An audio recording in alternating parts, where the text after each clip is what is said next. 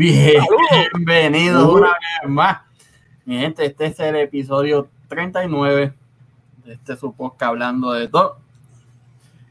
Una vez más con papelones que anda, anda viral en las redes sociales, en YouTube, con descarguitas, sobre todo esta mañana, que empleado de excremento de la Autoridad de Energía Eléctrica. Después resulta que Jaramillo salió diciendo que es un señor que todos los meses va a ofender a, los empleados.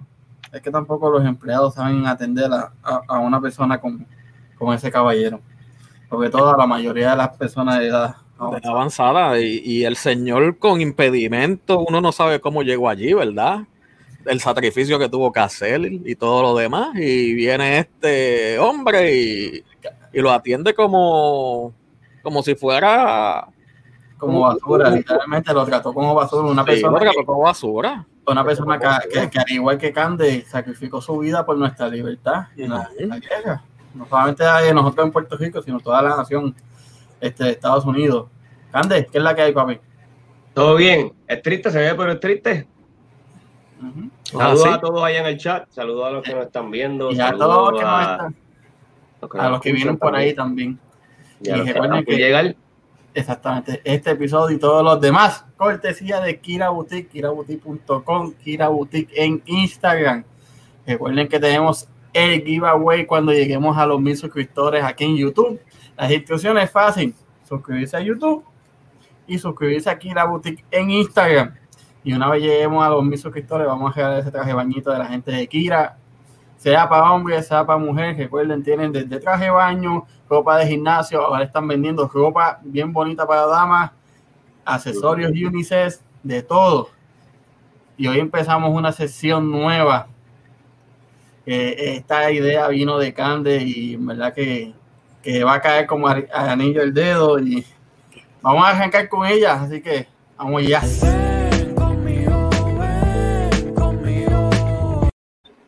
Y aquí tenemos a Omar Canales de Tírate PR que nos va a decir, ¿verdad? Un poquito de qué es lo que hay. ¿Qué es lo que está pasando en Puerto Rico? ¿Qué es lo que, hay, muchachos? Eh, gracias por darme la oportunidad, ¿verdad? Eh, gracias a ti. Gracias a ti. De, compartir eh, la belleza de, nuestra isla y, que la gente conozca un poquito más y, y pueda pasear y salir en ley, sobre todo en ley ahora mismo.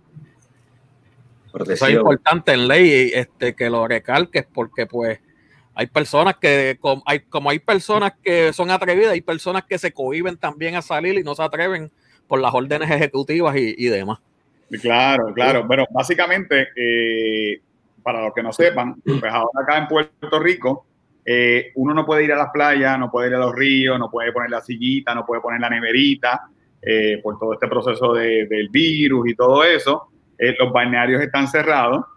Sí, usted puede ir a las playas, puede hacer snorkeling, puede yoguear, puede caminar, puede surfear. Eso usted lo puede hacer en las playas, pero hay mucha gente que hace los otros jumping jack y eh, se meten al agua. hacen, el agua. Te hacer ejercicios y todo lo demás, pero no puedes utilizar este, el balneario. Exacto. Es bien cómico los videos que nos envían. Digo, es cómico, pero a la misma vez pues hay, que tomarlo eh, con seriedad. Eh, los videos de la gente en una playa famosa y de momento sale la lancha de fura o sale la policía eh, y la gente empieza a hacer ejercicio con, con botellas o hacen pulcho o hacen pulcho o se van corriendo. Es bien cómico ver eso. Es bien cómico. Mira, este, antes, antes de seguir, quiero, quiero dejar algo claro. Si me ven mirando para abajo, es que estoy leyendo el chat porque por alguna razón el chat aquí está bien lento hoy.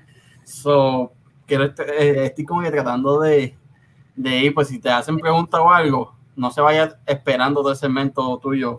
Ok. Tú sabes. So, que, disculpe. Eh, no, te preocupes, no te preocupes, no te Estamos. Bueno, yo le, yo le envié varios videitos de, de sitios que ustedes pueden visitar y de hecho son sitios tan recientes como de este weekend para acá. O sea, que los videos que le envié eh, no llevan ni dos, ni dos días con nosotros. O sea, que es bien reciente. Eh, así que lo puedes ir mostrando, yo lo voy a ir describiendo para que la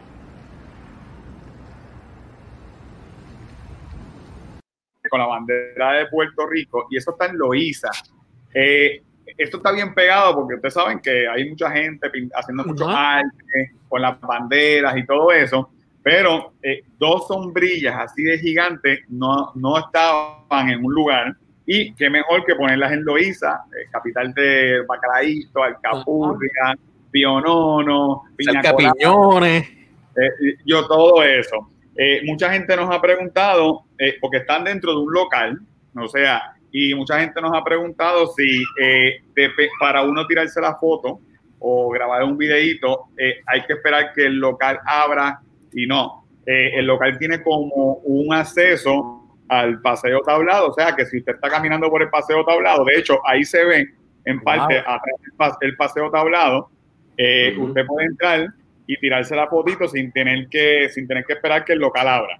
O sea que eso es positivo. Es como un establecimiento de comida. Ah, exacto, ahí todo, es picadera, capurria, bacalaíto, pionona, arroz con huelle, todas esas cosas que no nos gustan. que no le gustan al corazón, pero a nosotros sí. Eh, Exactamente. pero no sé por qué me está bloqueando el audio de nosotros. Déjame poner el próximo para que no.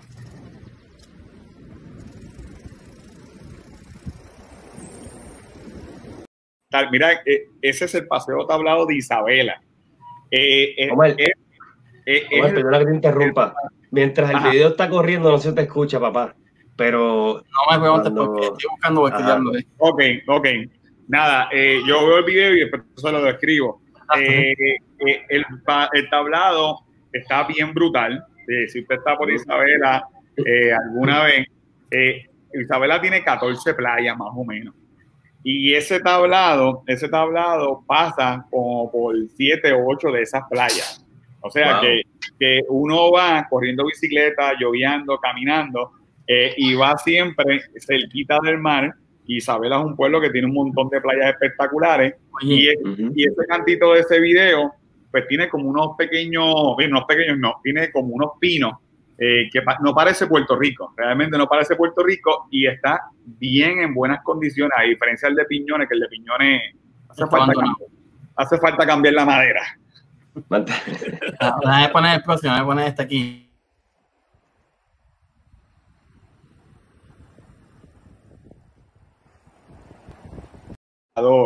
E, e, ese que está ahí es el mirador, ¿verdad? Ese que vieron, es el mirador de Punta Borinquen en Aguadilla. Eh, esto es una reserva, básicamente. La gente llega allí eh, y allí están las ruinas del faro. Eh, allí están, hay un edificio con una bandera también de Puerto Rico, pintada bien chévere. Y está ese pequeño mirador que se ve a su mano derecha, la playa Punta Borinquen, y está bien brutal, de verdad que que es una experiencia bien chévere y tiene como un pequeño, un pequeño, una pequeña pereda que uno puede yoguear y mucha gente corre bicicleta también por allí, por esa área y, y uno sigue por esa área y encuentra playas de surfing, playa para usted, perderse, si quiere cortarse más, pues también hay muchas playas que, por ahí. por aquí pregunta Rosemary, ¿cómo se llama el paseo tablado de Isabela? Mira, básicamente, si tú lo pones así mismo en el GPS, eh, paseo tablado, eh, llega sin problema. Está en la carretera 466, en la carretera 466 en Isabela, y, y lo, y, lo pones en el GPS y llega, porque es bien, es prácticamente bien, bien accesible. El nombre como tal, la gente lo, lo pone, ah, el paseo tablado, eh, cuatro, carretera 466, puedes ponerle Jobo, que es una de las playas más famosas de Isabela eh, y llega, lo vas a empezar a ver. Y estas, y estas, para que quede claro, estas, todos estos sitios que estamos enseñando en la noche de hoy, eh, pueden ir aunque haya este la, orden ejecutiva. Exactamente. De hecho, en Jobo, hacía mucho tiempo que no íbamos a Jobo, que yo diría que es la playa más famosa de, Isabela. Y vimos tanta y tanta gente eh, eh, surfeando en la playa, obviamente, haciendo snorkeling. Y lo más que nos gustó es que ahí dan clases para, para los niños para surfear. O sea que si ustedes tienen nene chiquito entre las edades de 5 a 7 años y quieren este, curarse y que tengan esta experiencia, que por lo menos tengan el balance, oye, yo que tengo un nene de 5 años quiero llevarlo porque eh, lo que vi me gustó y, y, los nenes se ven bien bonitos en la tabla, con el traje de baño y, y todo eso. Y si usted que, pues, ¿verdad? Tiene familia, niños pequeños, eh, llevarlo a Jobo, una de las mejores playas de, del área norte, pues mira, va a estar bien chévere. Y lo, y lo mejor que lo puede hacer, como dijiste, en la orden, bajo la orden ejecutiva. Y es muy bueno porque les dan clases a los niños y, nosotros, y en Puerto Rico eso es una isla que está rodeado de agua por donde quiera y pues si te gusta ir a la playa, pues vas a, vas a estar más tranquilo que tu hijo sepa nadar y defenderse en el agua. está muy bueno, muy buena esa.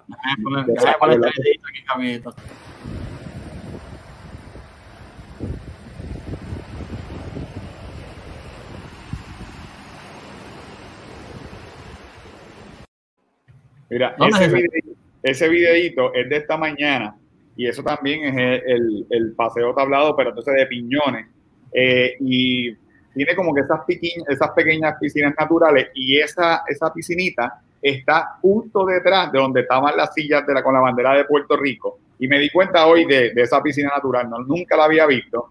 Eh, agua cristalina y pues ya usted sabe, usted puede disfrutar allí, mire, comer alcapurria, tirarse la foto en la sillita y se mete, que no lo vean, eh, y se me da el chapuzón, se da el chapuzón allí en, en sí.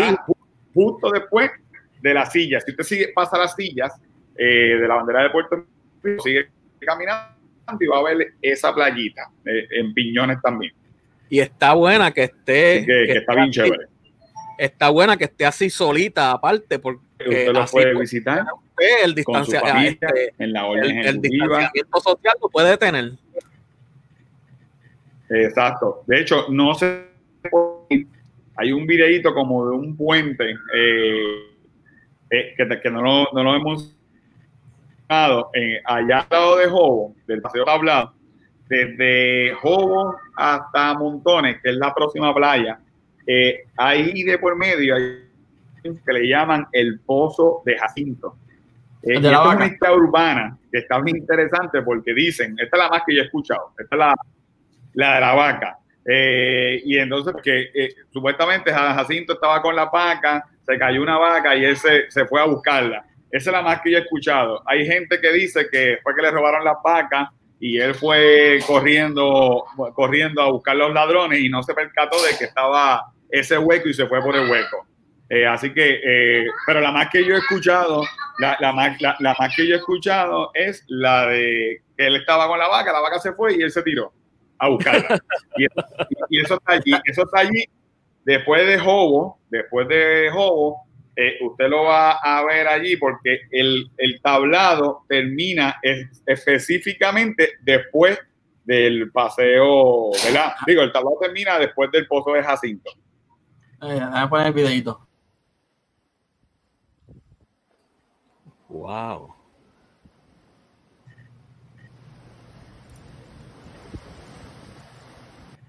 Eso es hermoso, ¿sabes? Eh, eso es hermoso. De hecho, eh, yo, yo he visto gente, no sé cómo, que se tiran de ahí. Eh, yo de verdad, yo no lo recomiendo, pero son gente, son gente locales, son gente que toda su vida han vivido en esa área Okay. Que conocen las corrientes y todo eso. Mira, yo puedo vivir 40 años ahí y yo no voy a tirar de ahí. Eh, nada más, ni con salvavidas. Ni con, salvavidas. por, ahí, estoy leyendo a Miri que dice: Voy para allá a gritarle Jacinto, Jacinto, ¿dónde está la vaca? Sí, sí. oye, es bien cool. De hecho, cuando uno está por ahí cogiendo bicicleta o caminando, eh, es bien cómico eh, escuchar a, los gringos eh, de, decirle Jacinto. Ah, es como una mezcla y obviamente Isabela es un pueblo donde va mucho turista, va mucho turista porque vive mucho americano en, en, Isabela, Guadilla, hay muchos hoteles, el Villantillo, en Ayoin, y hay muchos, y uno va caminando por esta área y, y los identifica por lo que hablan, Jacinto, la vaca, ¿dónde está? ¿Dónde, está la vaca? Eh, eh, bien, bien cómico, bien cómico. Y usted sabe, esos no son de aquí, porque los, los boricuas, ¡Jacinto! ¡La vaca! Y, y, y, palabras malas. Eh, y lo insultan, lo insultan y él no está allí. usted sabe que esos son boricuas. Usted sabe que son boricuas. El boricua es otra cosa. Omar, sí, sí. ¿cómo se llama, cómo se llama este ese paseo tablado? Están preguntando por ahí en el chat. Mira, eh, el paseo como tal no tiene un nombre específico, por lo menos que yo, que yo sepa. Sí, yo siempre lo he puesto y, y, siempre yo pongo en el GPS paseo tablado de Isabela y llego. Okay. Eh, igual, si usted pone la carretera 466, que es la carretera que prácticamente va de costa a costa, eh, eh, cubre toda la costa de Isabela, usted lo va a ver en todos lados porque está todo bien rotulado. de hecho, tiene las millas marcadas eh, tiene las playas identificadas, o sea que es imposible que usted no encuentre ese paseo tablado. Eh, y cualquier cosa le puede preguntar el boricuazo. o, o, o, pone el, el, el, Google Maps y lo el lleva Google, por ahí. Claro, yo lo, yo lo he hecho. Y de hecho, eh, yo fui el, el, sábado, fui el domingo eh, y el martes, el martes fui también a correr bicicleta y así mismo pusimos desde, el GPS, de paseo tablado y llegué sin problema. Igual puedes poner Jobo, puedes poner Montones, que es otra playa famosa, y, y, como el tablado pasa por todas esas playas, pues vas a llegar, lo vas a ver, que no, no te vas a perder, no te hace falta el nombre, realmente. Está todo rotulado, ya saben, está todo rotulado. Si no le preguntan a su amigo de Google Maps y va a llegar. O al maricuazo. O, o, nos preguntan a nosotros, oye, eh, eh, nos escriben por el DM y, no, y, nosotros le vamos a decir cómo llegar. Eh, ah, si ya. no lo sabemos, no nos inventamos, buste, no. Bien, tírate.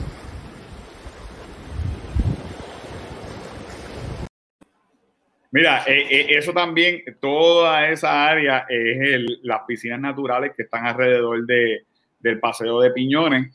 Eh, y ese videito también es de hoy. Y esa justo está, ustedes se acuerdan de, hay, hay, un negocio que yo realmente no sé si todavía está abierto, que el, el RIF en Piñones. Sí. Está, el que está en la esquinita. Eh, y usted sabe que eso es tradición, eh, eh, a bailar, a fincadito y sí. todo eso, allí con la, con la vista Isla Verde, a Piñones. Yo realmente no sé si el negocio está abierto, pero todavía están los letreros por allí y, y hay una escalera que te lleva justo a esa playita eh, y la gente, pues mira, la gente se, se, se queda allí y ya, ya, usted sabe, usted tiene una alternativa bien chévere. Así que el agua, el agua se ve cristalina y todo, que se ve bien limpiecita. Mira, y, y bien importante ese video es de hoy. De hoy. Es de, es de, hoy. Mira, es bien cómico porque si ustedes tienen Instagram y van a, a la cuenta de Tirate PR, hay un video en las escaleritas eh, que yo no sé si lo, te lo llegué a enviar, eh, Calde, eh, eh, que yo estoy grabando y de momento yo no sé de dónde salió esta señora. Eh, y, y ella iba como que corriendo y, se, y peló para abajo y se tiró, y se tiró agua. Y entonces yo dejé de grabar porque yo decía, ah, no, pues. Papi, pero envíamelo, envíamelo. Yo, yo, oye, déjame ver si lo tengo y te lo voy a enviar porque realmente yo no, oye, yo estoy con el teléfono, pero ella empezó a pelar para abajo y se tiró al agua y yo digo, no, déjame parar de grabar porque yo no quiero que ella piense que ya estoy grabando, ¿verdad? Aunque yo estaba primero que ella, pero realmente me asustó porque yo no la vi venir por ningún lado. Eh, y de momento se tiró al agua y yo veo que ella eh, empieza a llamar a alguien y, y estaba con un, con un caballero y el, y el, hombre bajó y se tiraron al agua porque eso es bien escondidito. Y realmente para que alguien llegue ahí y te saque, pues obviamente pues tiene que bajarse de, de una patrulla o de una motora y bajar las escaleras y no se ve desde la carretera. O sea, no estoy sí, diciendo que, que vayan. No le estoy diciendo que vayan. No, oye, no le estoy diciendo que vayan, no le estoy dando el truco. Pero es lo que pasa. Eh, y, y, esa gente pues estaban aprovechando. Así que ya usted sabe, familia, eh, todo esto, ¿verdad? Usted la puede conseguir en Tiras de PR, en todas las redes sociales. Eh, gracias a ustedes, ¿verdad, muchachos, por la oportunidad.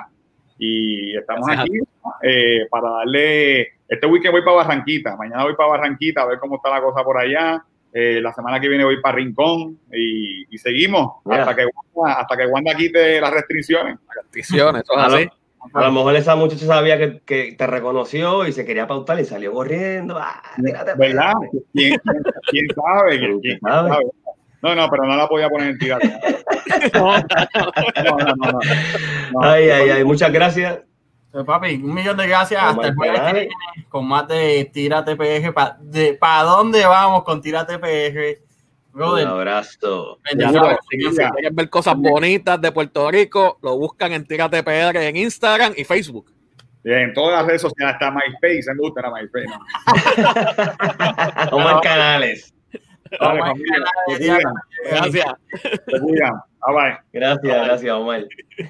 y, y ahora venimos con con otra persona, ¿verdad? El, el, invitado especial de hoy, este, Cande, te toca. Tremenda, tremenda sección, la nueva sección con Omar Canales. Gracias, Omar. Ahora tenemos a el papá de los pollitos, como dije, ¿verdad? Eh, hace poco aquí en otro programa, lo conozco personalmente, gracias por también aceptar nuestra invitación. Eh, está aquí con nosotros, estoy nervioso porque me conoce desde que soy, ¿verdad? Desde este, te conoce de atrás. Señor Alejandro El Bonet, bienvenido, bienvenido, al programa. Buenas noches.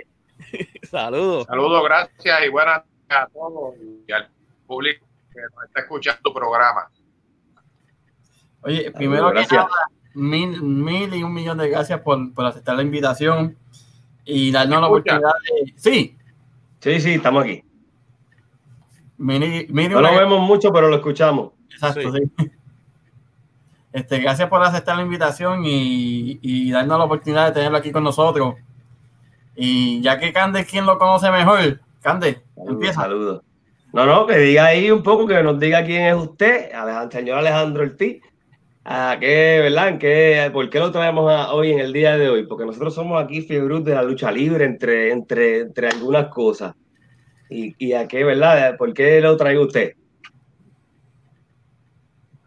Eso está bien, eso está bien porque cuando yo comencé, comencé así como fanático eh, en la lucha libre, en aquella época, te estoy hablando casi de a principios de los 80, eh, empecé como fanático de la lucha libre, como muchos de los jóvenes hoy en día, lucha libre a través de las redes sociales y en las canchas. Y lo menos que yo pensé era que me iba a tener este mente cuando comenzó esto, lo que es la comisión. La comisión en aquel tiempo estaba regulada por Parques y Recreos en Miramar, lo que hoy en día ahora se conoce como el Departamento de Recreación y Deporte. Empecé como supervisor de las carteleras, este, luego empecé conociendo más del deporte, se empezaron a dar oportunidades en, esta eh, la supervisión de lucha libre, eh, que estaba la comisión de voceo y lucha libre en conjunto, que estaban las dos eh, en junta, eran las que supervisaban, con aproximadamente unos seis comisionados que habían en aquella época y tres o cuatro supervisores, que ahí era donde yo participé cuando entré. De ahí entonces, pues, eh, la lucha libre ha sido para mí una escuela también eh, en otra, faceta de mi vida. Ángel conoce la faceta mía profesional, este, muchos años, este, eh, así lo digo, con honra, en la Policía Municipal de San Juan, la cual estuve 20 años sirviéndole a la comunidad de San Juan y, casi estuve enlazada en, en con la supervisión de la lucha libre durante esa época. Eh, luego de ahí entonces, pues la comisión, este, a través de sus eh, presidentes, pues empezó a darle más énfasis porque la lucha libre entonces empezó a tener un auge eh, de luchadores extranjeros, luchadores del patio, carteleras que eran casi de miércoles a domingo, y había que supervisar y implementar los reglamentos o sea, para aquella época y todavía está. Y ahí entonces pues me ofrecen la oportunidad de los conocimientos que tuve en la supervisión como comisionado de los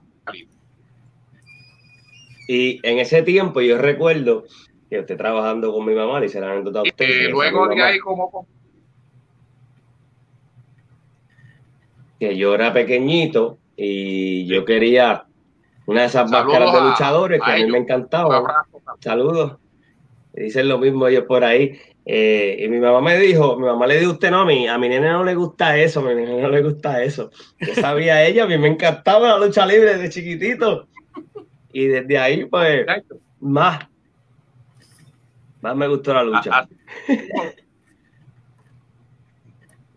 O sea, que siempre cuando le dicen a uno, no, lo prohibido es lo que a uno. Puso el grito en gusta. el cielo, Gloria. Sí, sí. sí. Saludos a mi mamá. Saludos a mi mamá. Entonces, en mi caso, no. en mi caso yo empecé a ver lucha libre con mi bisabuelo. Yo tenía, yo nací en el 86, ya en el 88 ya yo me sentaba fielmente sábado y domingo a ver la Capitol. ese- en aquel Entonces, entonces. nos estaba, exacto, nos estaba contando que de- después pasó a ser Así, así, así empecé yo, o sea, yo empecé viendo la lucha libre, papá, este, cuando muchachito, en aquella época era en el canal, si la memoria no falla, eh, la, eh, había otras empresas, eh, pero la más que empezó a conocerse en la historia era en aquel tiempo Capital Sport Promotion. Y eso era, mi papá a las 3 de la tarde salía del trabajo y ya nosotros teníamos que estar este vestido, eh, ya a cuatro comidos y preparados, o sea, se llevaba su bulto de uno, mi mamá preparaba unos sandwichitos, preparaba este el café para él, este los juguitos eh, para nosotros, el vecino, la vecina, bueno, te digo que iban a una caravana de, aquí de donde yo, el- yo me crié, eh, casi de siete a ocho cajos que iban casi la mayoría todos los sábados a, a Juan Jabón Luriel, al policía Roberto Clemente y al Irán Biso. Y cuando usted sale cuando usted sale de, de verdad Cacho te dije que te tocaba a ti trabajar hoy porque tú eres el más Y, fiebre. y- y estoy, espe- y estoy a punto de soltarme. Yo Estoy esperando que tú la, la entrevista personal. Para después yo romper arrancar con las luchas de andambre del Invader contra el Chiquistán, las luchas del hambre de vamos. color, las luchas a muerte de técnicamente eso. De Butcher con Sadistic Strong, este, para acá para, para nuestros tiempos la IWA cuando la. IWA comenzó, este, Sabio Vega, cuántas veces lo sacaron para el Caribe de, de la compañía, este, las veces que les robaron el título a Shen, que ellos pero congelaron. espérate espérate espérate Sí, espérate espérate espérate, espérate. mira, mira. Yo, yo quiero hacerle una pregunta más este en esas luchas por ejemplo como dijo este Ricardo eh, ustedes las sancionan tienen que haber eh, los alambres de púa y todo eso Esa ustedes sancionan la- las tienen por un libro o eso es ellos hacen lo que ellos quieren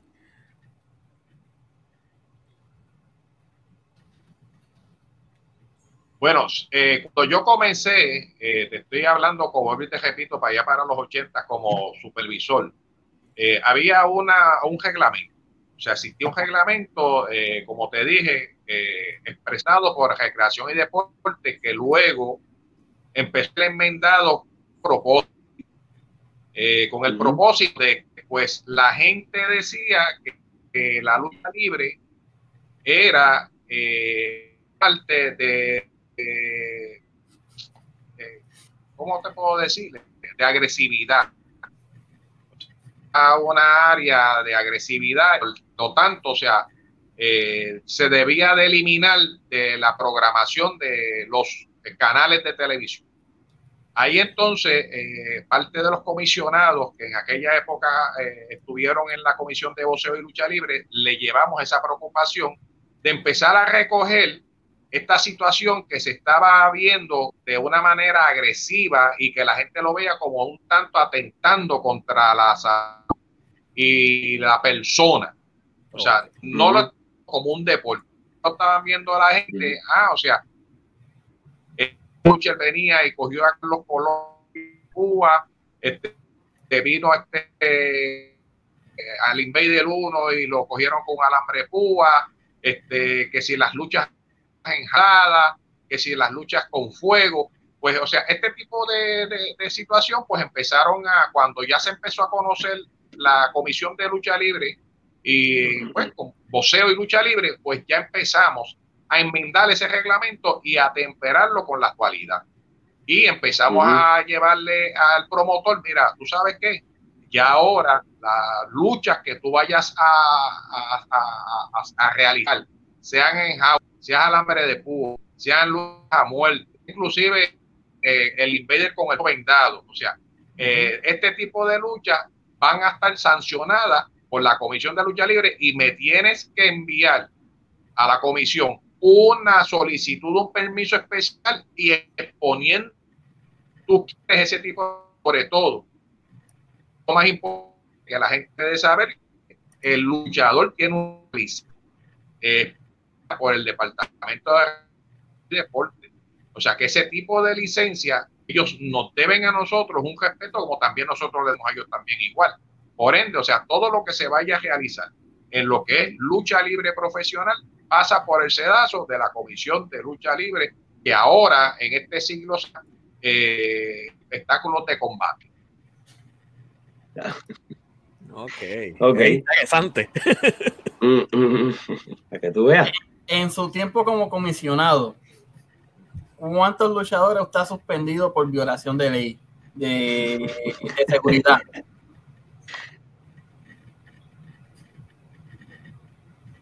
No. Que nosotros, eh, eh, por naturaleza de la comisión, eh, es como todo. O sea, es también que pasa un sedazo para ese luchador.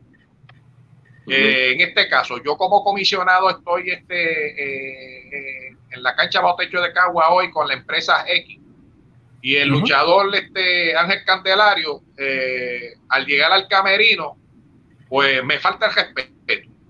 O sea, no me quiere enseñar la licencia, no quiere este, enseñarme ningún documento que lo acredite como luchador profesional, eh, me indica improperio y por encima del promotor, pues se sube a, su lucha eh, ahí esa noche pues yo tengo que ejercer entonces el poder que tengo en la comisión.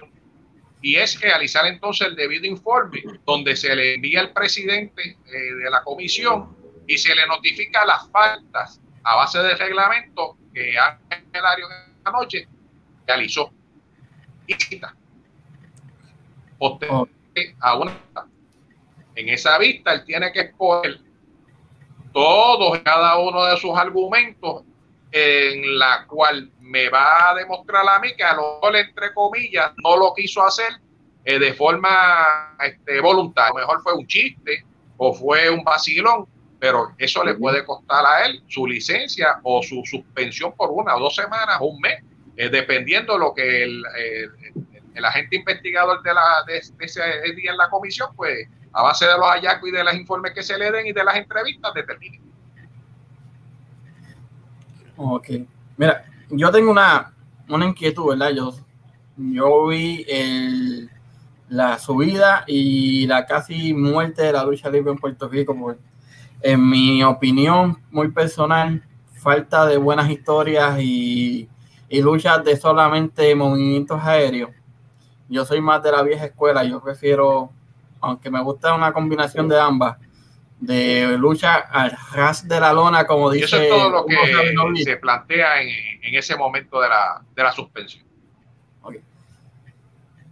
Volviendo a lo que estaba diciendo, ¿verdad? Este, yo soy de los que le gusta una mezcla de lucha tradicional, lucha ras de lona, como dice Hugo, y un poco de lucha aérea, pero sobre todo una buena historia, porque en la lucha libre en Puerto Rico lo que siempre dio fueron buenas historias dentro de la lucha. Y a mi pensar, lo que, han, lo que ha llevado a la debacle. Sí, sí, se escucha. Sí, sí, sí. Lo que ha llevado a la debacle en Puerto Rico a lucha libre, en mi opinión, ha sido la falta de buenas historias. Y sí. Pregunta si ¿nos escucha usted? Sí, yo escucho. ¿Aló? Sí. ¿Me escucho? Sí, sí, nos escuchamos. Sí. ¿Usted nos escucha? Nosotros sí. Nosotros lo escuchamos. Yo creo que la señal empezó a fallarle. Yo creo que ¿Nos está mejor sin wifi. Ah. Nos escucha, está congelado. Se frizó, como dijo Pachuli. Ese episodio, literal. Nos está escuchando don Alejandro. Sí, nosotros lo escuchamos, lo escuchamos bien, alto y claro. Mira, y ahora es que ella se está poniendo el día. Sí, eh, eh, eso, eso eh, eh, son cosas que uno de la lucha libre no sabía, ¿verdad? El aspecto administrativo Sí. de No, con- y- del gobierno.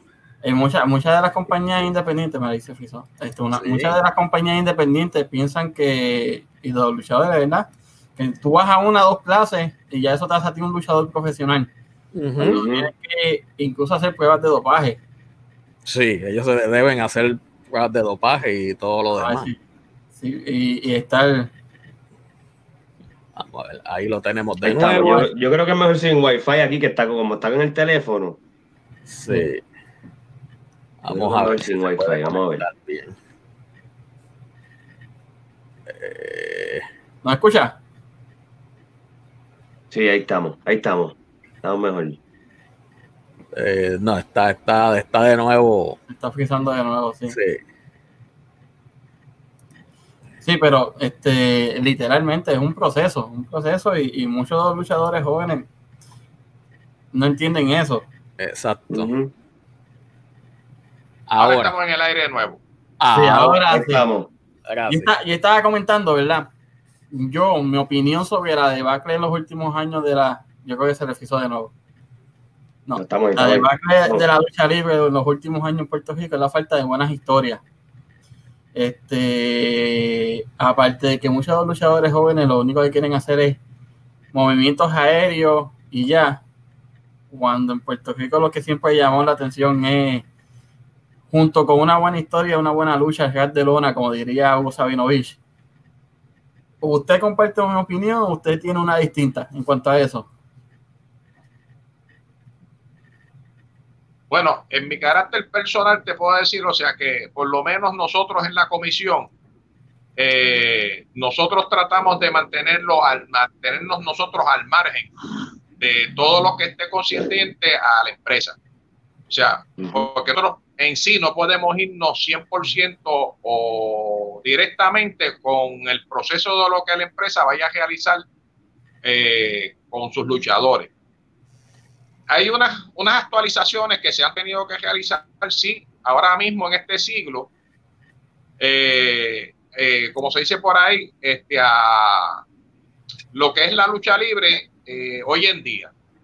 Pues tenemos que atemperar exactamente ese reglamento. ¿Por qué? Pues por eso mismo de lo que tú estás expresando. Hay situaciones en las cuales pues la empresa observa y gira o, eh, una situación en particular que a lo mejor en la parte de nosotros de nuestro reglamento no la podemos eh, autorizar. Y me explico. Hay luchadores eh, que honestamente en nuestro reglamento establece unos parámetros para que el joven eh, que le gusta ser luchador, pues se rija, ¿verdad? O sea, para sacar su licencia, para ser luchador profesional. Como la licencia de, como dicen por ahí, la licencia de conducir. Ahora mismo pues se ha temperado este reglamento a que lo primero que queremos no ver que esta persona que quiere ser luchador profesional eh, practique, sepa lo que es el llaveo, que sepa lo que es el saque de cuerda, o sea, que conozca la argas de la lona como se decía. Luego que suceda esto, entonces, pues nosotros vamos a ver que este luchador o este joven eh, principiante, pues está preparado, capacitado para subir sus cuadriláteros. Porque exactamente, esto no es un circo, no lo un circo, no lo como, como, como algo este de un vacilón. Este, yo he visto, lamentablemente, luchadores hasta profesionales con años que le han dado un saque de cuerda, lo han tirado en la tercera soga, le han hecho una suple de la tercera y se le ha partido el cuello. Porque o sea, él no supo romper esa caída. Imagínate un luchador, imagínate un luchador jovencito, o sea, se mata. Con unos 5 unos cinco, vamos a ponerle 100 libras, enfrentándolo a uno de 275. Eso está en contra del reglamento, no le puedo participar, que él no vea masa en su, en su físico y que debe exactamente que, que, que puede ser escuchado profesional. No le cual derecho de que se gane el sustento como él lo pero hay unos parámetros y unas normas establecidas en un reglamento. O sea que, que cuando te se me si, para tú entrar, pisar un ring, tú tienes que tener ya una experiencia eh, luchando, aunque seas principiante, pero tienes que tener eh, esa, esa cualidad ya. Eso es correcto. Y para, y para sacar. y me tienes que traer ese documento, documento también que tenemos. Para sacar una licencia, ¿cuáles son los requisitos para los árbitros, para, las pro, para los promotores?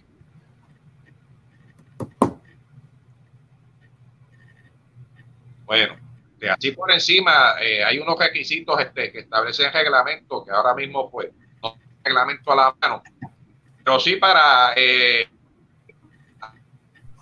eh, pues, eh, eh, haber practicado lucha libre, porque el árbitro, acuérdate que también que en un momento dado tiene que romper una caída o está entre medio de los luchadores y tiene que tener un conocimiento de un movimiento para que él no quede lastimado directamente. tiene que unos estudios, llevar el, examen físico y la liga como eh, entre los del luchador en la parte del luchador el luchador tiene que lo mismo pero se le pide también unos requisitos más específicos pues porque el luchador está en un contacto eh, físico directamente con otro luchador y entre ellos está este eh, hacerse un estudio de craneal hacerse la prueba de HIV tiene que hacer el estudio físico, eh, pagar la licencia que, que corresponde a, la como luchador. Y algún momento que ahora mismo a la memoria pues no me recuerdo, pero sí, o sea, el, si es el principiante eh, por primera vez, pues sí, tiene que traerme un documento de las personas que lo están este, apoyando, de que sí él conoce luchar y este, del promotor vio a él este o estar en un cuadro. Y entonces, cuando usted ha impartido algún castigo, ¿verdad?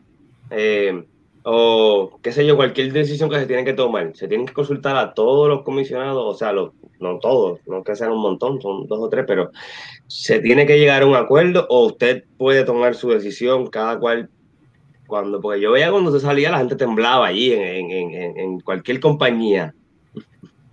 ver, verlos a ellos salir, eso era significado de título congelado. Punto. lo que... no,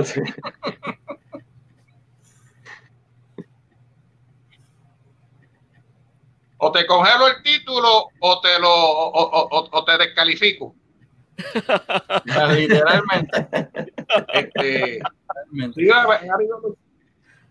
Mira, hubo, hubo un luchador cuando uno de los comienzos de nosotros en la comisión de, de, lucha libre que empezamos, me acuerdo como ahora, esa es la más que, que fuimos nosotros, fue una calle este, en uno de los plots eh, de la isla. Y muchachos en la, en la cartelera y ninguno tenía licencia. Ninguno. Allí ni el árbitro tenía licencia de árbitro. Y llegamos nosotros y aquello todo el mundo dijo, llegaron los agentes internas.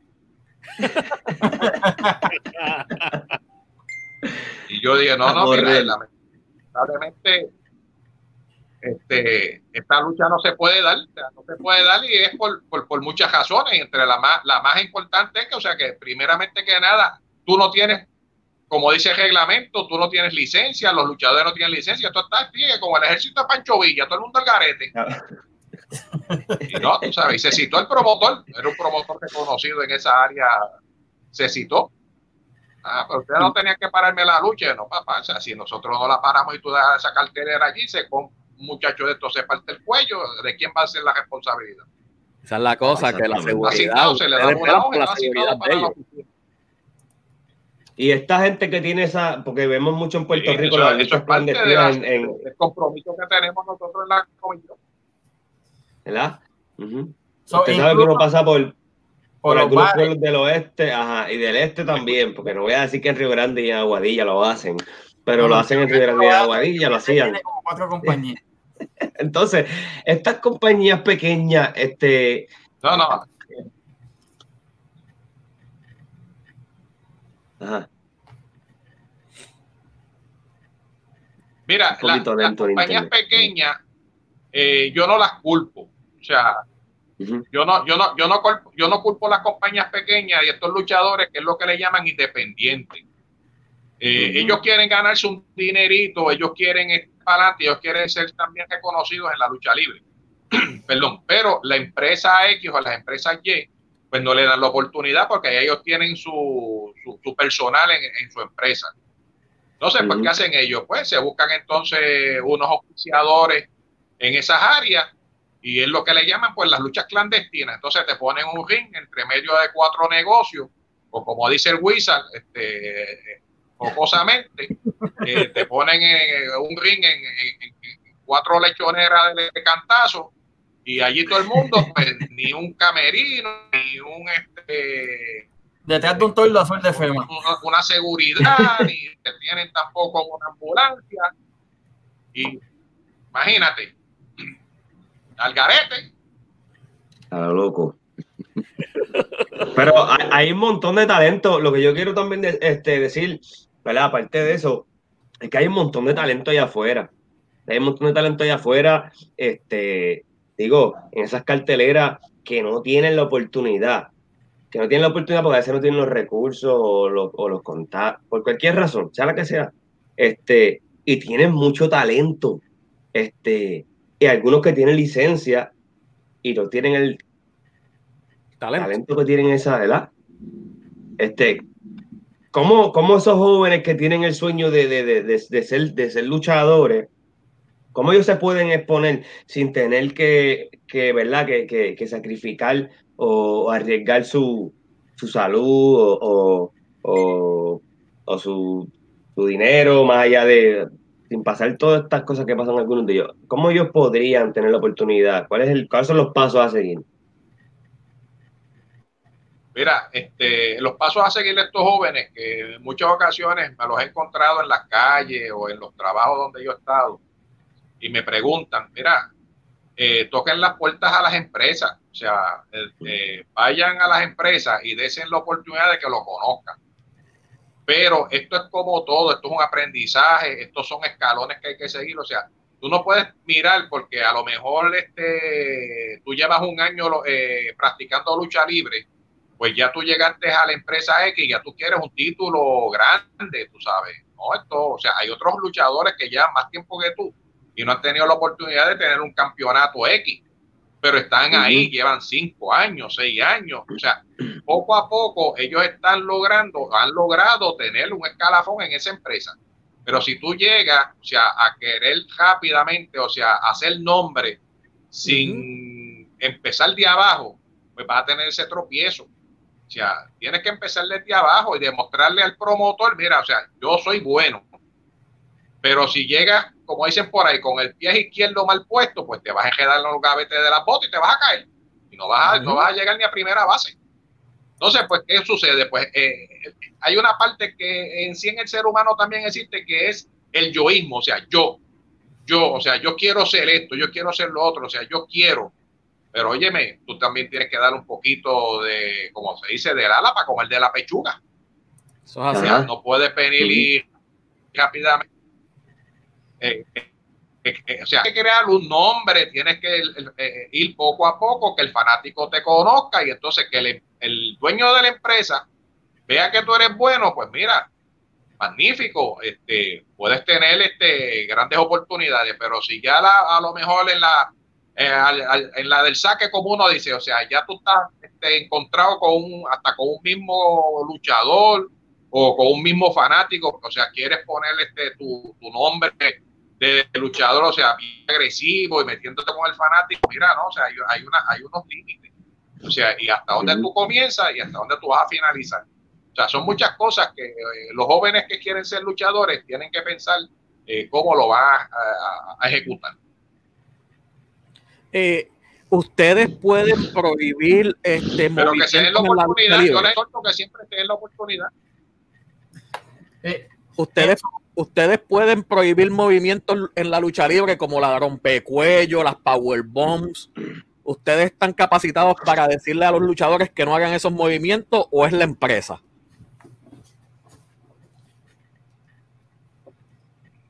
Bueno, lo que pasa es que ese tipo de movimiento es una llave, como te dije al principio, que la práctica se lucha y practica luchador, cómo va a resistirlo, cómo vas a romper esa llave. Y como te dije de ejemplo, o sea, yo en esa cartelera puedo llegar y supervisarla y si yo veo en el roster de las luchas de esa noche, que Ángel con 135 libras se va a enfrentar a, fulano de tal de 300. O sea, oye, lo voy a ver un poquito fuera de lo normal. Pero ahí es donde está el concepto de que, o sea, nosotros lo que vamos a regular, el que no se violente una serie de normas que establece un reglamento. O sea, como tú quieras poner el luchador o como tú quieras hacer el luchador o de la manera como tú quieres llevar tu cartelera, tú eres el empresario. Siempre y cuando no atente contra la seguridad y la salud de ese luchador. Pero si ya vemos que ese luchador pues puede causar grave daño corporal a ese otro luchador, ahí pues nosotros podemos intervenir en solicitar una vista eh, con el promotor o el luchador, o sea, el por qué está eh, realizando este tipo de, de, de, llaves eh, que le puede estar causando pues, daño corporal. En los años que usted lleva como comisionado, ¿cuántas lesiones feas? Y digo fea por mencionar una, Chicano, cuando se rompió el brazo tirándose un mortal hacia afuera del ring lesiones de ese estilo o peores, ¿cuánto usted ha visto a lo largo de su carrera? Bueno, yo creo que eh, en, los, en los años como comisionado que llevo, yo creo que la más fea que ahora mismo sigue siendo la número uno fue aquella lucha del Invader 3 con Manny Fernández. Ah, eso fue en el cuando le cayó desde la tercera cuerda con los rodillazos en la caja de pecho y la sangre salió a través de la máscara. Porque eso, yo siempre he preguntado. Esta parte ahí, yo creo que después de esa. Eso no fue un ángulo. Exactamente. Después de ahí, después de ahí, que le ha costado, eh, después de ahí, el Invader número 3 no fue el mismo. todo el mundo lo sabe. O sea, pueden decir que a lo mejor haya sido, como usted dice la palabra, un ángulo como otros dicen que eso fue hecho, pero o sea, yo tuve la oportunidad de conocer al Invader 3 en persona y después de ahí no siguió siendo el mismo luchador este, activo eh, de, ejercicio, era un tipo que nadaba allá en el área de Mayagüez, en, aguas profundas, como uno dice.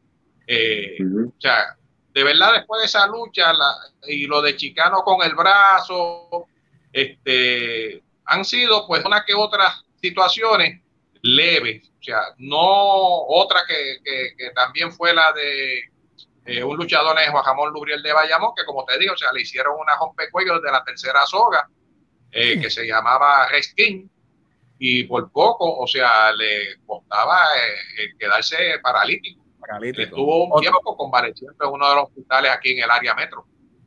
Uno que cogió con suerte en Bayamón fue Slash Venom. Cuando Ricky Bandera lo tiró para que cayera en la mesa y cayó fuera de la mesa. Ese cogió con una suerte enorme. La de ahí lo bautizaron el, el, hombre de goma. El hombre de goma, sí. Slash Venom, el hombre otra, de goma.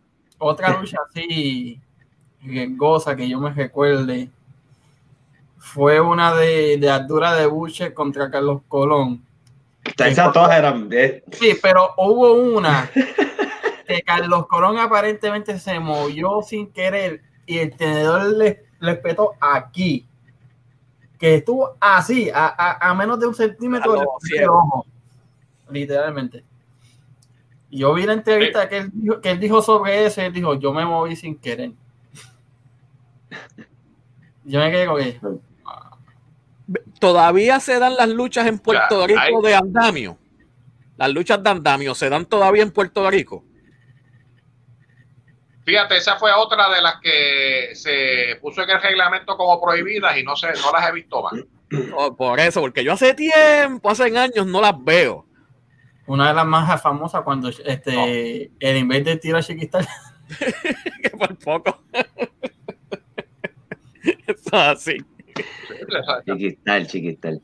¿Y, y cuál fue el castigo más severo que usted tuvo que imponer mientras usted fue el eh, comisionado de la, ¿verdad? De la, de la Comisión de Boxeo y Lucha de Puerto Rico? Mira, un- eh, uno de los más severos eh, que trajo mucha controversia en la Comisión de Lucha Libre fue con un mismo comisionado, aquel tiempo supervisor, contra este, el luchador Rico Suave. Porque, este, en, esta situación hubo una falta, una falta de respeto. Sí, hubieron una falta de respeto innecesaria. O sea, pues, o sea, eh, lamentablemente, pues, eh, de, de ambos, pero en aquel tiempo el comisionado supervisor que había esa noche allí, pues se fue demasiado, como decimos nosotros, eh, muy, muy estricto, y pues a meterse en las cosas como te, que no se debe de meter, que es lo que la empresa eh, determine, porque eso no, eso no es mi problema, o sea, mi problema es que tú como empresario pues lleves y tengas los luchadores con sus licencias y, y, y- y sea regulado como, como establece el mismo. Y ahí ese, esa, esa conciencia fue bastante dura, que tuvimos que trabajar con ella. Y, el luchador más famoso, el luchador con más, con más nombre que usted tuvo que algún día este, darle un slap in the wrist. ¿Quién fue? El, el- el más que, el más con más nombre que usted tuvo que decirle, mira, tienes que hacer esto y eso es lo que hay.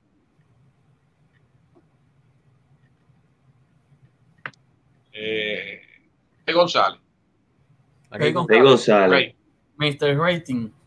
A Rey, a, sí, a Rey- a Rey se le llamó sí, a Mr. Rey eh, se le tuvo que dar este, cuando él estuvo en su apogeo de judo y, y, su- y sus cosas en la lucha libre pues eh, se le tuvo que llamar a, ca- a- a capítulo como decimos nosotros porque sí o sea para todo lo que él este, realizaba con sus luchadores era acoger a los árbitros que fuesen este, eh, cosas de pana, como uno dice. Y no, no, no, espérate, o sea. También el, el árbitro, o sea, aunque sea parte de la empresa, el árbitro es una figura que necesita que estar ahí y se necesita un respeto. Sí, exactamente, sí. O sea, sí. vuelvo ¿Verdad? te digo, o sea, lo que tú quieras hacer como empresa son otros 20 pesos, A su entender, pero ¿qué es, hay que también imponerle este el respeto.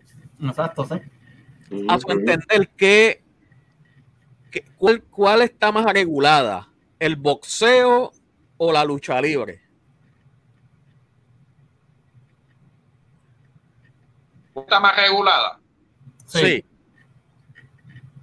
Bueno, ahora mismo, si tú me preguntas, ahora mismo, ahora mismo, ahora mismo, este, hoy en día, te puedo decir que lograron muchas para la lucha libre, se lograron, Eh, pero no le, no le dieron el seguimiento adecuado por los pasados directores eh, de las comisiones para con la lucha libre. Y pues volvió el boxeo y ocupa su, su lugar y su sitial como pues eh, una comisión que, que está regulando el mismo. Pero la lucha libre se logró en un momento dado eh, tener una relación bien estricta y como dice eh, eh, Calle, empezamos a recoger esas cositas pequeñas que estaban fuera de, de, de los escritos y empezamos a darle pues esa seriedad a, a la lucha libre. Pregunta que le hago. Cuando empresas del Pero ahora extranjero- mismo está regulado más, ahora mismo. El voceo. Voceo. Pregunta que le hago. Cuando empresas del extranjero y cuando La regulación Ok. Empresas del extranjero. Hablando IWA, este, WWE, AAA de México, que estuvo, no sé, no me acuerdo si llegó ahí, pero tenían planes de ir. Y Hugo Sabinovich con su empresa. Ellos hacer empresas de afuera tienen que regirse bajo las reglas de ustedes o ellos siguen bajo las reglas de ellos. Con los shows en la isla, cuando van a Puerto Rico. toda empresa que viene de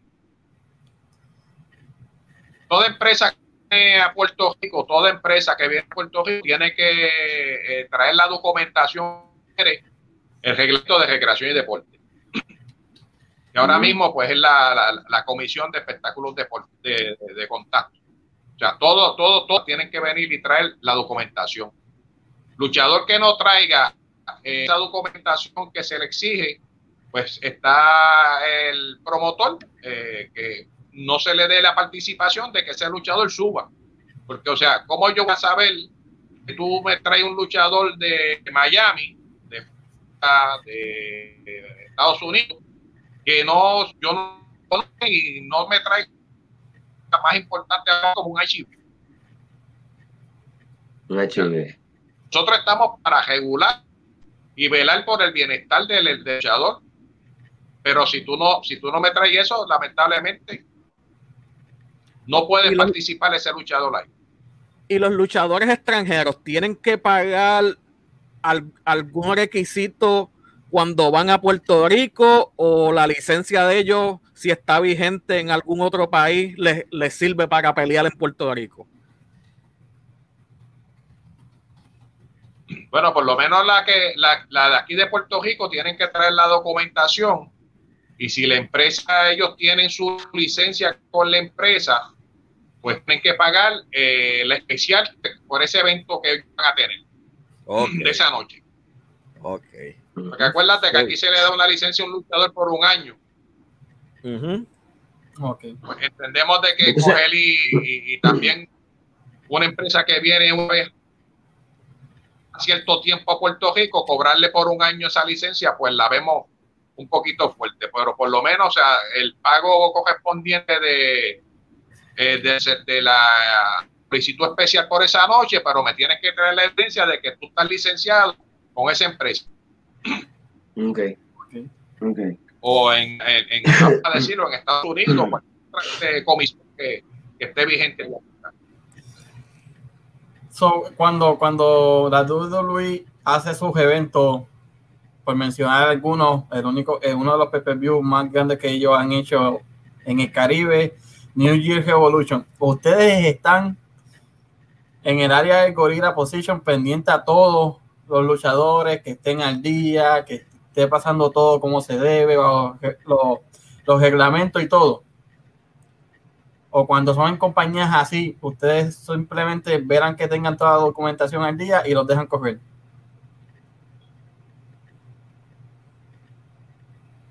Acuérdate que eh, la WWE tiene un concepto muy diferente a lo que es la lucha libre aquí en Puerto Rico. Sí, ellos son más Ellos entretenidos. hay un concepto de que ellos eh, entretenimiento entreten, este, que, que como deporte per se. Ujú.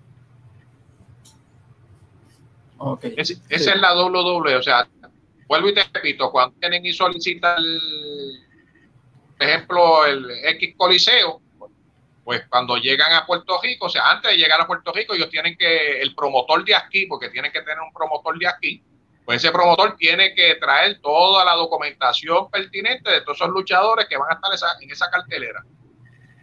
Porque ellos tienen que pagar, o sea, el, mismo proceso del, del, luchador, del promotor de Puerto Rico es el mismo proceso que ellos van a tener cuando lleguen a Puerto Rico. O sea, la única diferencia es el concepto que él tiene de, de, de su pero todo lo demás, o sea, él tiene que pagar su Hacienda, tiene que traer todo lo que es la, relacionado a ese promotor, a lo que son los luchadores.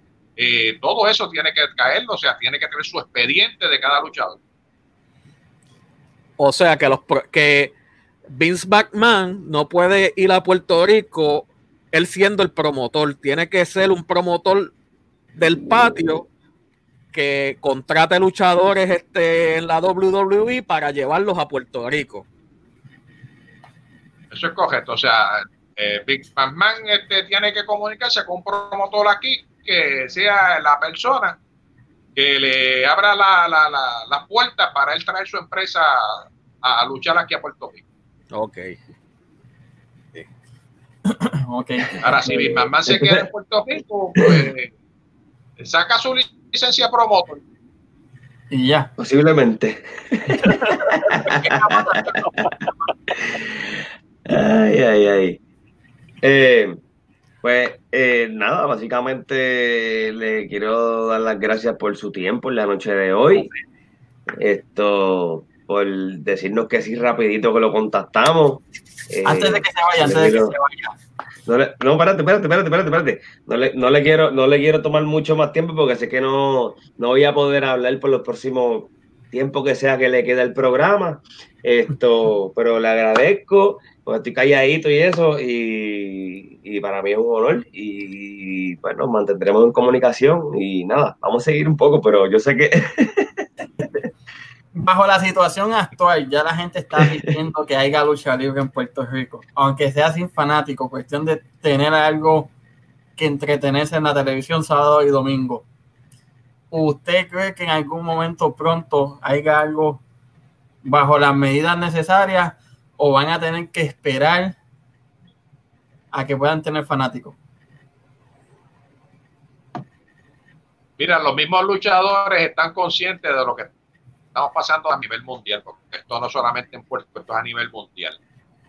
Y hay una cosa que yo felicito a los luchadores aquí del patio que están bien atentos a esta situación de y ellos esperan a que debe, pues esto tenga un timing, como decimos, o sea, que llegue un momento dado que pare y ellos puedan volver a subirse a los cuadriláteros y la fanaticada disfrutar de, su, de sus talentos. Pero ahora entiendo que mientras exista esta alza que cada día está sucediendo con, con, de la situación del COVID, eh, por ahora entiendo que no dislumbro que ninguna empresa eh, quiera eh, poner a sus luchadores, porque acuérdate que es un contacto. O sea, es contacto físico y eso pues parte de la misma gobernadora pues no quiere. Bueno, este. Como, como, como digo, como dijeron por ahí, papá de los pollitos, el papá de los pollitos ahí. cuando sale, cuando el hombre sale, todo el mundo trinca adentro. Hasta, Sabio Vega se calla la boca. ay, ay, ay. Luchador, luchador del extranjero, que desde que usted empezó como comisionado, luchador del extranjero, que haya que usted diga, diablo, esta ha sido la mega estrella más famosa que yo he tenido la, oportunidad de supervisar una lucha de él. Mencióname alguno que usted diga como que está este y puede ser que este, pero para mí este. A Puerto Rico, ha ido mucha gente. sí, es verdad. Bueno, fíjate, mira, de los han venido muchos luchadores famosos a,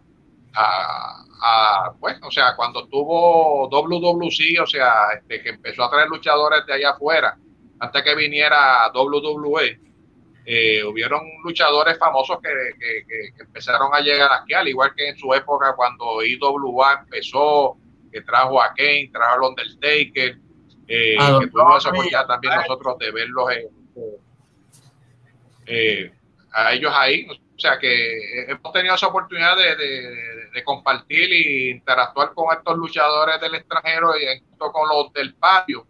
Y las cartelas han sido muy buenas y de verdad, pues. Eh, pero la gente sigue siendo Puerto Rico, o sea, a la gente le gusta la de aquí y no la van a cambiar. Eh, la de Puerto Rico se caracterizó mundialmente por ser una lucha pasional, bien agresiva, extremadamente sangrienta con los fanáticos más hardcore del mundo. And yo, yo tengo amistades de Centroamérica. Yo vivo acá en el estado de Texas y tengo amistades de Centroamérica que me dicen, mano, ¿en serio que en Puerto Rico un luchador rudo se pega a la gente y la gente le pega? Y yo, sí. Y pega de Sí. contra la vida del luchador. Créeme que sí. Ahí- y yo me empiezo a contar la historia de luchadores que salían de, de, de la cancha y tenían que salir escoltados por policías estatales porque si no les arrancaban la cabeza. Y ellos se quedan como que. Pero ¿por qué? Y yo, bueno, México dicen que la lucha libre es una religión. No, papá. Ve a Puerto Rico y lo que es la política, la lucha libre la- y el boxeo, eso es una religión. Porque es personal. En Puerto Rico el fanático de verdad se lo lleva personal. Y, te lo, y- y lo digo yo, que yo brincaba del bando de los chiquistarianos a los hijos del Mesías. Era mega fanático de Mr. Rating. Odiaba a muerte a Carlos Colón. Rico. Lo siento, Carlos, yo soy judo. Este, Ojalá y tengamos a Carlos un día aquí. Ojalá. y- Este, le pido la Ay. bendición a Sabio Vega cada vez que, que, que, que tengo el break. Este, a tío Sabio Vega. Incluso tuvimos a Denny, que Denny se caracterizó más por ser judo que por ser técnico. Este, a Mecha Wolf, Mr. 450, saludo también. un gran talento, pero la entrevista pues se fue por el show. este, pero en verdad en Puerto Rico la lucha libre, y más cuando tú tienes la lucha libre que tú sabes que es bien pasional, cuando tú tienes personajes como Chiquistal, que cuando cogen el micrófono te insultan de una manera tan linda.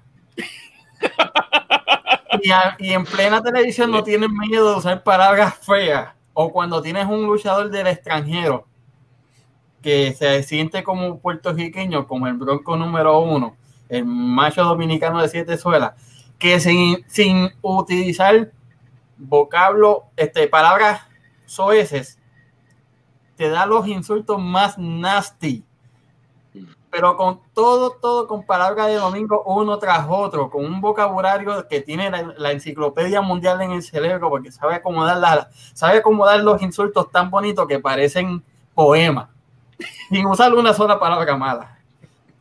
Y la gente lo escucha y empieza a, insul- a insultarlo. Mis tías abuelas, Titi Teresa, Titi María, que se, para- se paraban frente a la televisión, pero puñe, que le des. Mi bisabuelo, mi bisabuelo. El abuelo de mi papá también era así. La gente en Puerto Rico, tú ves a los mayores frente a la televisión y si le están dando el técnico, ellos empiezan a decir, pero co- muchacho, coge palo, dale con esto, dale con la Sí. campana. Somos más rudos que los rudos, los técnicos. Los técnicos. No, la lucha libre.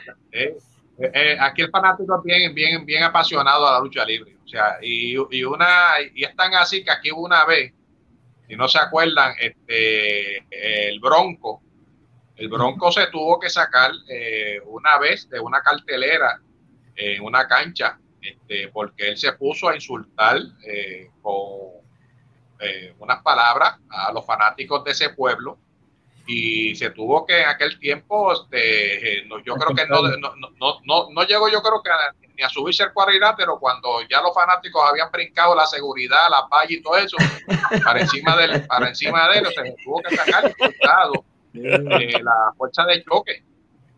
Y él le tiraba a los puertorriqueños, porque Ya, creo que él es dominicano, ¿verdad? Y él le tiraba a los puertorriqueños, él le hablaba peste, ¿sabes? Parte del show, pero la gente, tú sabes. que- El La Bronco gente se lo cogía personal. el Bronco llegó a Puerto Rico como técnico a, a salvarle la carrera al Invader, porque el Invader después de, de esto,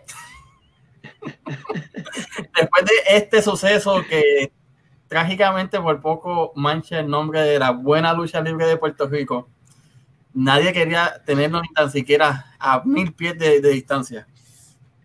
Y eso que el Invader, gente de años, y cuando digo gente de años, me refiero a personas como José Estrada, padre, supermédico número uno, que lo conozco y le pido la bendición, un ser humano súper tremendo.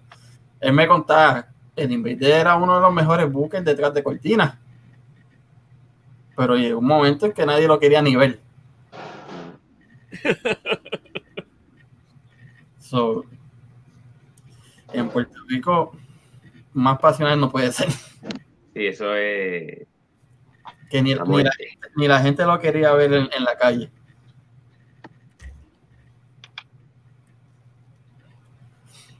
La- Pero esperamos de que el fanático pues continúe respaldando lo de aquí, respaldando a sus luchadores favoritos, respaldando a las empresas que estén este, llevando eh, entretenimiento. el mejor espectáculo deportivo.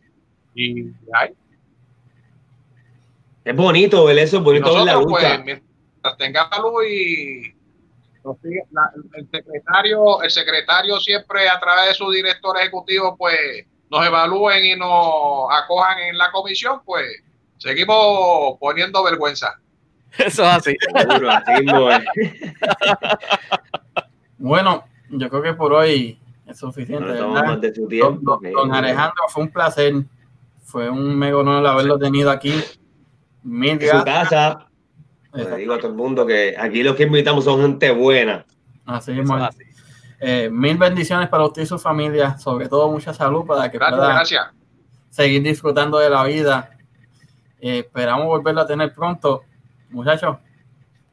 Eh, Un placer no- no- este, poder este, tenerlo aquí en, en- en la noche de hoy y, y explicarnos más sobre el mundo de las arenas de la lucha libre y el boxeo, que ha sido este gracias por educarnos a todos los al- a todo el público y a nosotros también.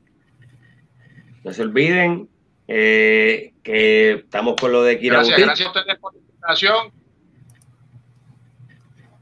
Perdón, perdón, perdón, sí, se me, se me, se me fue esa, disculpe que sí, que estábamos.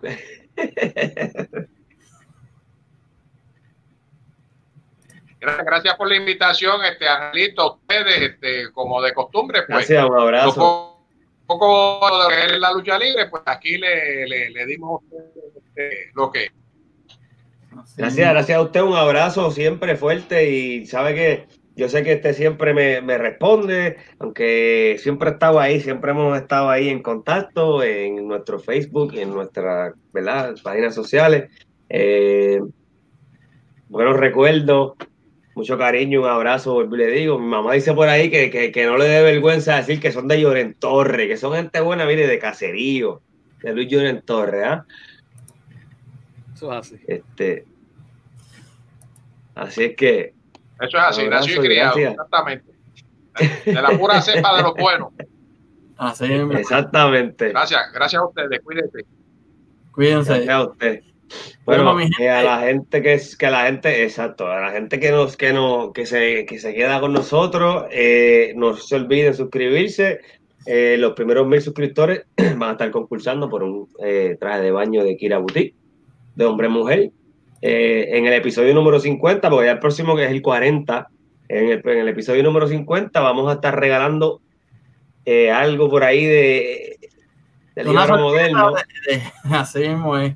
De que va a estar con nosotros. Personaje famoso de Puerto Rico, coño. Ah, va a estar con El nosotros. hombre más pegado en las redes sociales ahora mismo es Jíbaro Moderno, ya nos confirmó, este, y viene con una sorpresa para regalar a, a todos los que estén pendientes de ese video ese día. Este, lo vamos a coger live, los ganadores, así que estén pendientes, lleguen la voz. Recuerden, Kira Boutique, Sigan, Kira Boutique en Ya. Instagram. Síganos a nosotros. PR. Tírate PG como PR. para que estén al tanto de todos los sitios buenos y bonitos para ir, donde chinchojear, donde quedarse en Puerto Rico, bueno, bonito y barato, sobre todo lo más importante. Y hasta el martes, mi gente, bonito fin de semana, bendiciones para todos, mucha paz y sobre todo mucho, mucho amor. salud, buen fin de